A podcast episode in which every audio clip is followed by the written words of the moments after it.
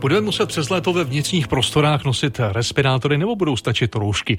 Klinická skupina ministerstva zdravotnictví doporučila podle zjištění radiožurnálu zachovat povinnost nošení respirátorů všude tam, kde není možné dodržet dvoumetrové rozestupy, třeba tedy v hromadné dopravě.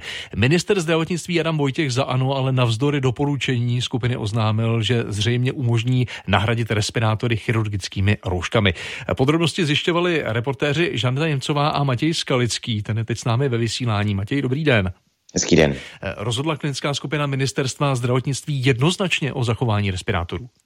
Eh, klinická skupina se shodla na tom, že je nutné nadále používat respirátory ve vnitřních prostorách už 14. června. Probilo sedm odborníků, pět bylo proti a dva se zdrželi. Epidemiolog Jan Kinčel negativní stanovisko skupiny k návratu roušek do vnitřních prostor vysvětlil šířením mutací koronaviru. Delta mutace, která podle zahraničních zkušeností má o dalších 60% vyšší nakažlivost, kdy e, prostě respirátor splňuje vyšší úroveň ochrany než jenom rouška. Rouška je dominantně ochrana pro nemocného, aby nešířil infekci na okolí.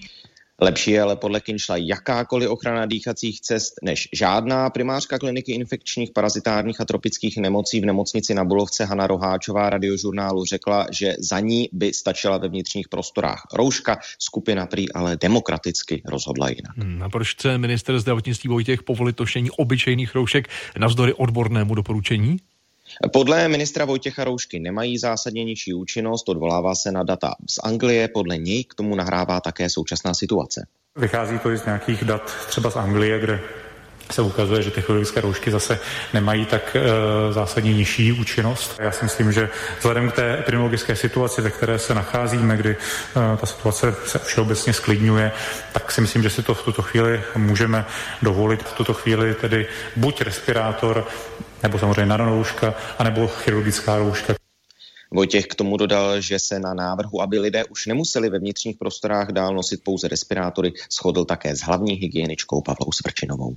Matěj Skalický, díky a naslyšenou.